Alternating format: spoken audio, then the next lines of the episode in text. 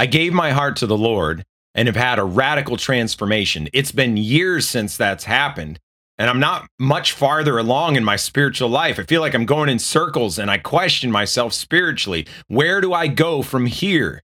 Good morning. I'm Pastor Eric Samborski, and this is God's Resistance.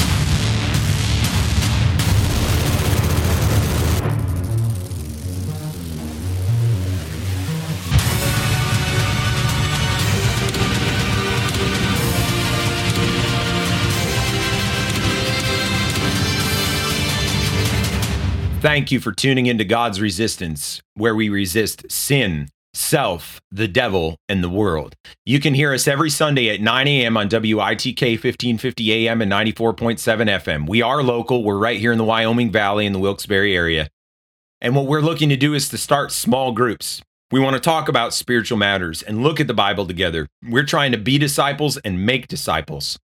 If you'd like to have a Bible study, we want you to contact us. You can find us on Facebook and Twitter at God's Resistance. That is G O D S R E S I S T A N C E. Make sure to like and follow us for video content, teaching, and preaching. You can find us on YouTube as well. Be sure to subscribe and turn on the bell to be notified of any videos. If you need something, please also email us at gods.resistance at gmail.com or give us a call at 570 362 7782. Let's listen in on today's briefing. Today, we're going to be talking about a wilderness experience that oftentimes the newly converted find themselves in. And I'm going to make a parallel between the Old Testament occurrence of the people of Israel leaving Egypt and going into Canaan. So there's a few scripture portions I want to read Deuteronomy 32 10 through 12, and this is speaking when it says he, he's talking about Jacob or Israel, the people of Israel. He found him in a desert land and in the waste howling wilderness. He led him about. He instructed him. He kept him as the apple of his eye. As an eagle stirreth up her nest, fluttereth over her young, spreadeth abroad her wings, taketh them, beareth them on her wings. So the Lord alone did lead him, and there was no strange God with him. That was the guidance of the people of Israel out of Egypt. Then Nehemiah 9 12 through 15. Moreover, thou leddest them in the day by a cloudy pillar, and in the night by a pillar of fire, to give them light in the way wherein they should go. Thou camest down also upon Mount Sinai, and spakest with them from heaven, and gavest them right judgments, and true laws, good statutes, and commandments, and madest known unto them thy holy Sabbath, and commandedst them precepts, statutes, and laws by the hand of Moses thy servant, and gavest them bread from heaven for their hunger, and broughtest forth water for them out of the rock for their thirst, and promised them that they should go in to possess the land which thou hadst sworn to give them. And then in Joshua 5 6, for the children of Israel walked 40 years in the wilderness till all the people that were men of war which came out of Egypt were consumed because they obeyed not the voice of the Lord, unto whom the Lord sware that he would not shew them the land, which the Lord sware unto their fathers, that he would give us a land that floweth with milk and honey. This outline that I'm about to go through was taken from Martin Wells' Knapp book, Out of Egypt into Canaan Land, and I would recommend that you read that book. You can find it for free online. So if we look in Exodus 14, chapters 14 through 15, it tells us about this out of Egypt and into Canaan. Egypt was a type of bondage and sin. It was a place of oppression, of hopelessness, of the great need for deliverance. And so they had to leave Egypt. They had to literally choose to obey God and follow after Moses. And you and I, we need to leave our Egypt, the bondage of sin, choose to forsake sin and to seek God, and then to be brought to the conditions of salvation, which is that Red Sea experience. At the Red Sea, they were up against the body of water, the Red Sea before them, and then closing in behind them was Pharaoh and his army trying to destroy the people of Israel. They had no way out. And Moses said, or God said to Moses, Stand still and see the salvation of your Lord. So you find there the faith that brings salvation. And when they trusted and stepped in, and God parted the Red Seas, and the Israelites went over the Red Sea as on dry land, and God gave them a mighty deliverance. Pharaoh and his army, they tried to come back behind him, and they are a type of sin. But as they stepped in, they were quenched as tow, as the Bible speaks, when the walls of water fall on them and dash them and wash them away. So deliverance came to those Israelites, and deliverance is come to those of us who have been radically transformed by the grace of God. What is sin?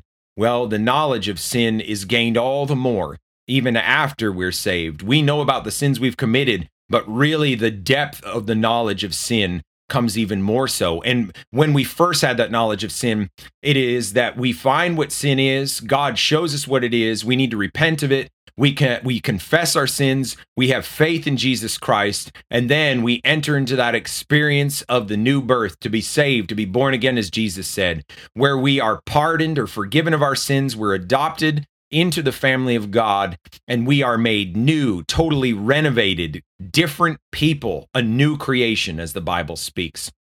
So after the Israelites left Egypt, went through the Red Sea on dry land, and got to the other side, now begins the Sinai wilderness, which we can find in the Old Testament, Exodus chapters 16 through Numbers 13. This wilderness is not to be confused with the wilderness roaming that we later read about, uh, where they, in unbelief, did not enter into the promised land at Kadesh Barnea. This was a different wilderness wandering. And if you wander in this wilderness too long and you do not seek God for a holy heart going towards that promised land, and you follow after the children of Israel's path, you may very well be in another wilderness experience of backsliding. And that wilderness leads one all the way around that experience of the new birth so that you need to be saved all over again. So you might be asking, what is this wilderness experience? The wilderness of the saved. And going through Exodus 16 through uh, Numbers 13, we can kind of get an idea of what this is. In that whole account, there is a lot of confusion uh, with the people. They got taken from everything they knew, even though it was oppressive and evil and wrong. They were pulled out of Egypt and now they're stuck in the middle of a desert and they're trying to find their bearings and figure out what's going on. Well, that parallel happens in a saved person's heart soon after they're saved. There's confusion in the heart and life of the believer at this point. There's the knowledge of salvation. I know I've been saved. I passed from darkness into light, but there's something baffling.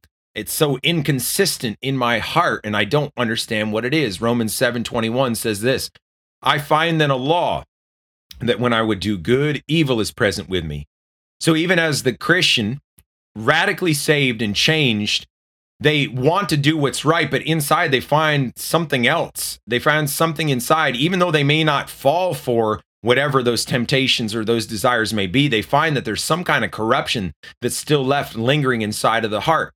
Galatian talks about how Sinai gendereth to bondage, and Sinai was a part of that wilderness experience between salvation and holiness, which is a type.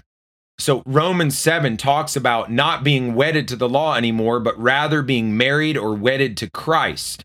And after a person is saved, they think everything's wonderful and they think that they've received all that God has for them, but they soon realize that there's still some inner corruption that's inside the heart, something that remains like a cancer clinging to all the good of this body of mine, this spiritual body, and it saps all the good that I'd like to do. There's something of a sense of inner corruption that is known and felt in the heart of somebody who's saved. They don't have to walk in this way too long to find that.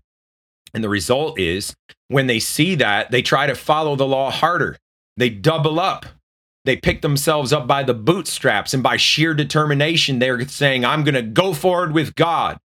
They know what's right and yet they find the disposition of their heart to be very contrary to their highest desires. This is not a matter of choosing evil, but it's a matter of the sin that dwelleth in me being exposed. That sin that dwells in your heart, not the sins you've done, but that sin as a disposition, as corruption inside of the heart, you start to realize, oh, there's something else here. There's a fountain inside that, Lord, I need your help with. And so God called his people out of Egypt into Canaan. But this wilderness experience is where we know we've come out of Egypt, but we're not yet into that Canaan, that promised land of abundant life. God calls his people out of Egypt that he might lead them in to Canaan. Now, no one has to enter into a wilderness experience. But if you read through Christian biographies throughout centuries, you will find that most of them have written about some sort of wilderness experience that they were in. They've cut loose from the world, at least most of them did it as much as they knew how to, and that is in the heart of a believer to cut loose from the world and to leave the world behind, and yet they find something of the remains of that world inside of their hearts. And at this time, you get the first instructions of the soul. God gave the children of Israel all the instructions they needed concerning their journey. He told them how he was going to feed them, he gave them guidance. He gave them laws. He gave them the priesthood. He revealed to them his own nature, just as he revealed to Moses who he was. And Moses passed that along. The wilderness is where the new convert gets his bearings. He learns God's will. He learns how to hear the voice of God and follow after him. And all the while, God's ultimately trying to lead him in, him or her, into that Canaan land of promise. And we find that here I've entered into this saved experience and things are radically different. Now I'm in this wilderness experience and I'm a spiritual babe. I don't know an awful lot. So we are spiritual babes when we first get saved, but also we are fed from manna, the manna of God. God miraculously provided daily sustenance to the children of Israel when he rained down manna from the sky for them to eat. And so it is with the believer. He tells the believer to desire the sincere milk of the word that we may grow thereby. That is your daily manna, your daily spiritual food as a Christian. When we're in this wilderness experience, we also have a dim spiritual vision. We do not readily understand what God is after. The children of Israel didn't understand much what God was after. They just were following him, and then they get out in the middle of the wilderness and they're confused as to what's going on. And you know, when we're first saved, we start to realize there's some mixed desires. There's something in me that wants to go God's way, and yet there's something in me that also wars against God's way. And so we find some sort of mixed desires kind of murky in there to some degree. That doesn't mean we're giving into them. We just find that they're there.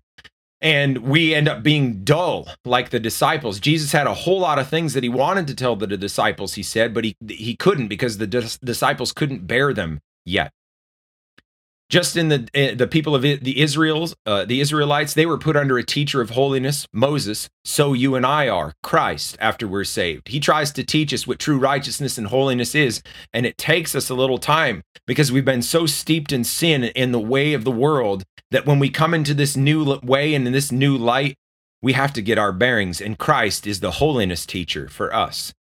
Oftentimes, when people in people are in this wilderness of the saved, they are earnest workers, just like we find with the children of Israel. They were crafting the tabernacle and all of its instruments. They were about the kingdom's work. They were giving themselves wholly to it. They laid aside the ornaments which they wore in Egypt. They took off the jewelry that the Egyptians gave them and they put them in the church building fund.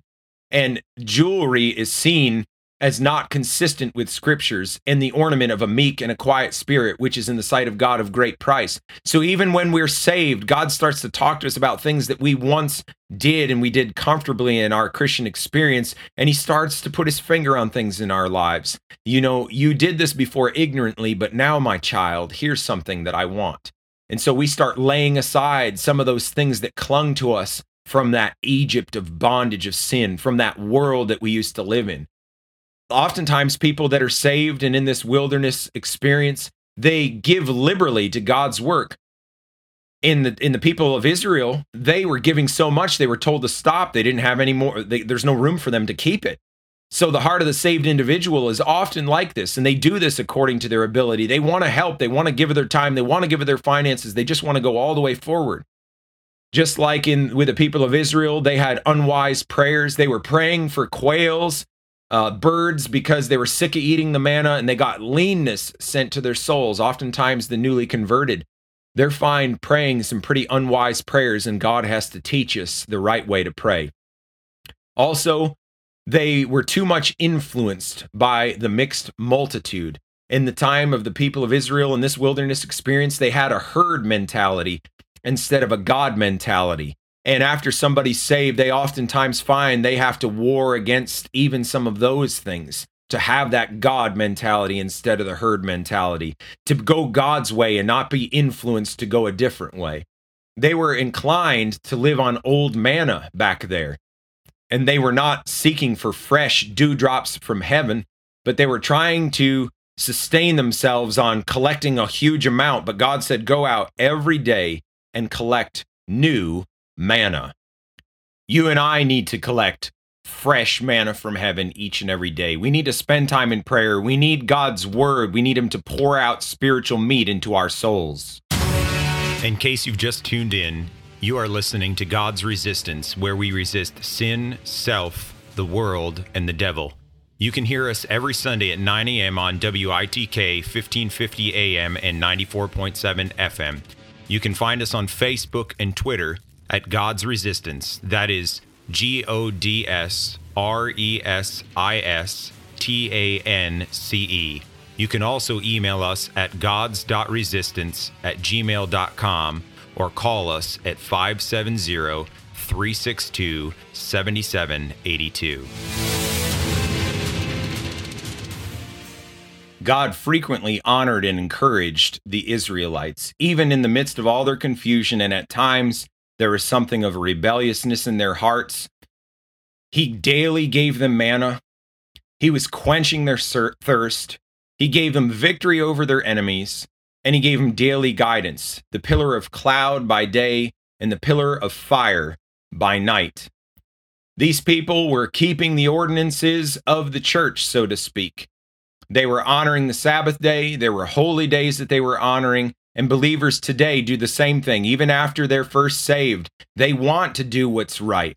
They have they want to have private prayer uh, themselves, a time of devotion, a quiet time. They want to have family prayer if they've got family. They want to read the scriptures. They want to be in church when the doors are open. And in this wilderness experience that we find in the Old Testament, uh, there, the Sinai wilderness, we find that wrong was abandoned as soon as it was detected. When wrong was made known, they tried to repair the wrong. They had repentance toward God. And you and I need to do the same. Even after we're saved, we may do something that is absolutely wrong, but we may not really fully understand it until God takes us out to the woodshed, so to speak, and helps us to realize that way is not the way we need to go. And so we need to have repentance toward God, restitution towards our fellow men, if, fellow man, if we've done something that we need to apologize for and make right. And if a saved man falls, he does not stay down, but he gets up and he goes forward. That's not a license to sin, but that is if you sin, as the Bible speaks. They also lean too much on human helps. When Moses was up on the mount talking with God, they were like, "We don't know what happened to this guy Moses, but you know, why don't you make us a golden statue statue so we can worship it?" And they fell right there as they were leaning too much on human props and human helps. And you and I also have that danger of leaning too hard on human props and human helps, leaning on people and personalities and things. And we need to be leaning hard on God.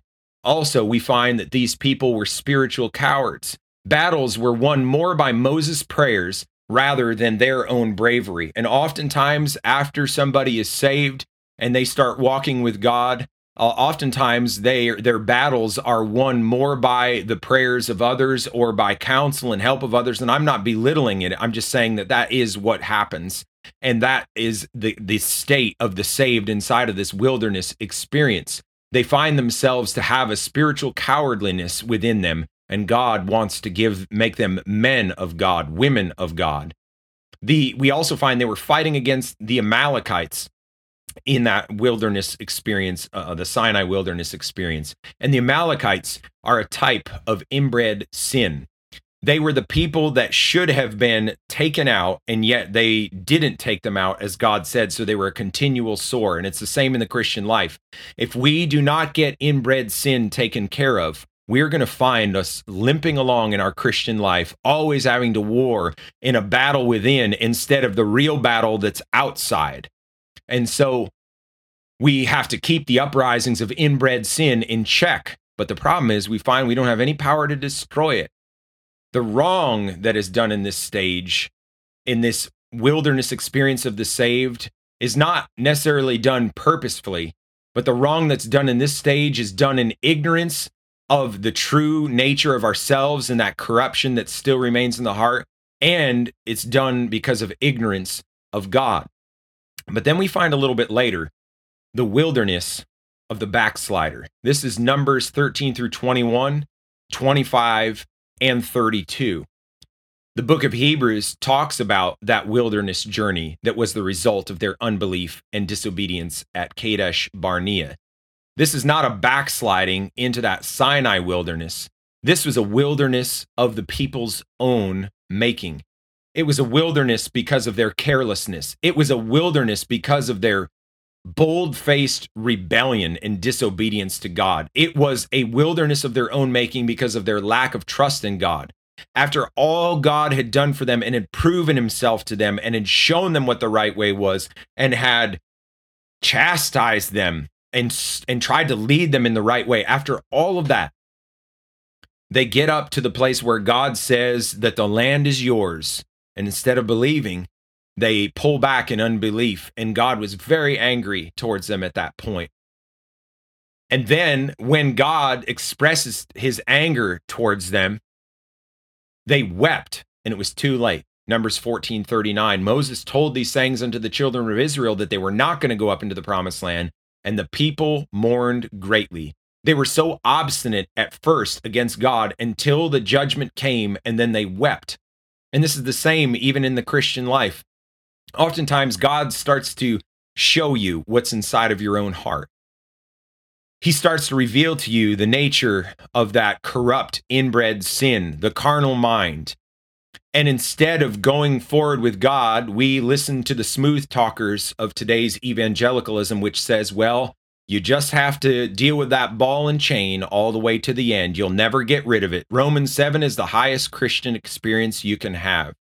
And then we, just like in the Old Testament, find that we are lean spiritually. We find that we believe the evil report and then we're under God's displeasure. And they wept and it was too late. And we have got to walk with God and go forward and not be amongst those people that wake up when it's too late. They attempted to enter in after that in their own will and way, and they were denied of God. And you look in Numbers 14:40. They rose up early in the morning and they gat them up into the top of the mountain, saying, Lo, we be here and will go up unto the place which the Lord hath promised, for we have sinned. Then after that, they were no longer divinely led. The pillar of cloud was mentioned in Numbers 14 14, and then not again until Deuteronomy 31 15. They became a nation of grumblers. They grumbled against Moses and Aaron. They grumbled against God. They grumbled at one another. They were complainers. Nothing was ever good enough. They maintained a form of godliness, denying the power thereof, mixing the old forms of God and idolatry, but they had no reality. And that is what we have to be careful of when God brings us up to the point where he wants to show us deliverance for that inbred sin and that carnal mind, and we think, oh, I don't think so. And then we back up and then we start to be a shell of a person rather than to have that true spiritual power that he wants to give us within. They uh, have God no longer in control. They say, I'll lead my own ship. They blame others for their misery. Aaron and Miriam, they were against Moses. The sons of Korah, they rose up against Mo- Moses. What do you think? You're holier than thou? We're holy too. We've got a stake in this. Don't take this all onto yourself. And God was angry with them. You know, that happens still today. People get jealous because someone else gets lifted up above them. And then they start murmuring and they start complaining and they bring the displeasure of God on them. And we need to be careful of that they started to then turn back to Egypt. They turn back in their hearts. They start turning back. Well, we're going back to Egypt now because we're not going to follow after this Moses and Aaron. Look at the judgments of God where the earth swallowed up the sons of Korah and then made Miriam leprous in her hand. Then they started walking in crooked paths. They were meandering in the wilderness journey with no end except death. No end except death. What a sad commentary. God's service became irksome to them. And you know, your defeat encourages the enemy, just like the defeat of those people back in the, the journey from Egypt into Canaan and their disobedience. The enemy started to take advantage of their defeat. And so that whole generation stayed in the wilderness, and the next generation was the one that obtained the promise. They start to forsake God's true way for a more pleasurable way. You know, that still happens right now. We forsake God's way for some worldly scheme to support the gospel. We want to do a lot of flash, bang, boom. People won't come in and hear the gospel of Christ, so let's make it more comfortable to them. Let's make better music so at least they they like the music better and we can cater to their fleshly desires. And then we just start catering to the world around us. We start ha- having graceless preachers and teachers, and then we start embracing them rather than the ones that tell us the truth, even though it hurts. This wilderness of the backslider that happened because of their unbelief at Kadesh Barnea is far worse than the wilderness from Egypt up until that point of Kadesh Barnea. If you perish in this wilderness, you are hellbound. You perish in the wilderness of the backslider. You are a hellbound person. God doesn't want us to go to hell, but that's what happened to the generation of those that didn't believe God and step into the promised land. God still remembers those in the wilderness. And in this wilderness, though, He wants to heal our backslidings, and He will heal your backslidings if you let Him.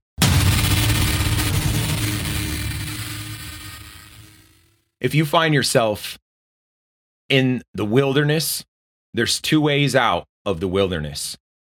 Two ways out of the wilderness of the saved. And even if you're in the wilderness of the backslider, there's two ways out. If you're in the wilderness of the backslider, you need to repent and do the first works and get saved again.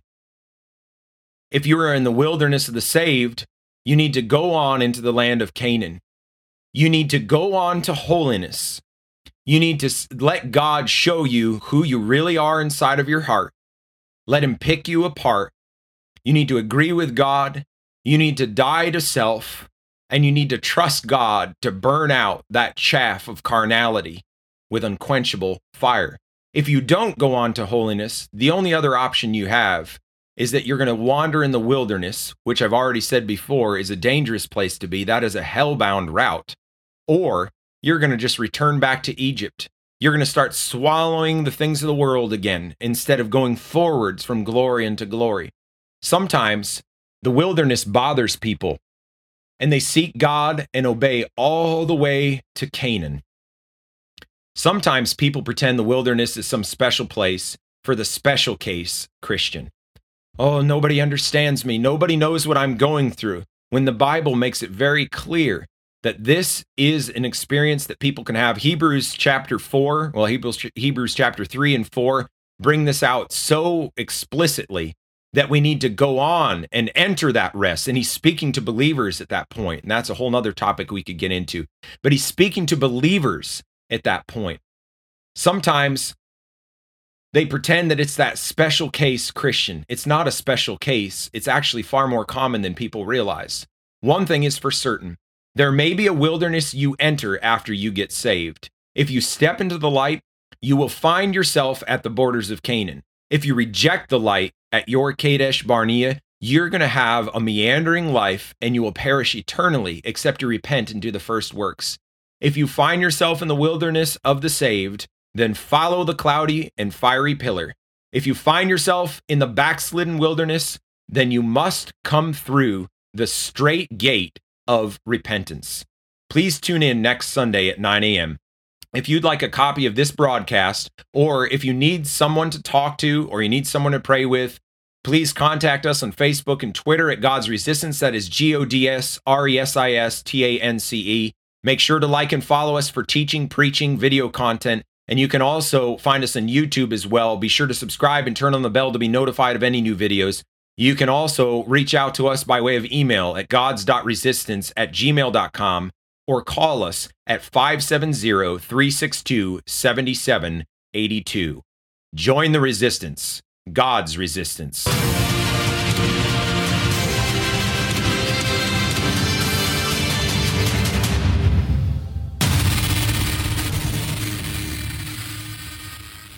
A special thank you to Spectacular Sound Productions for giving permission for the use of the song Heroes and Monsters, which was edited and used in part on this production. The permission was granted under Attribution Share Alike 4.0 International Creative Commons license. That license may be found at https colon forward slash forward slash creativecommons.org forward slash licenses forward slash by hyphen sa forward slash 4.0 forward slash legal code.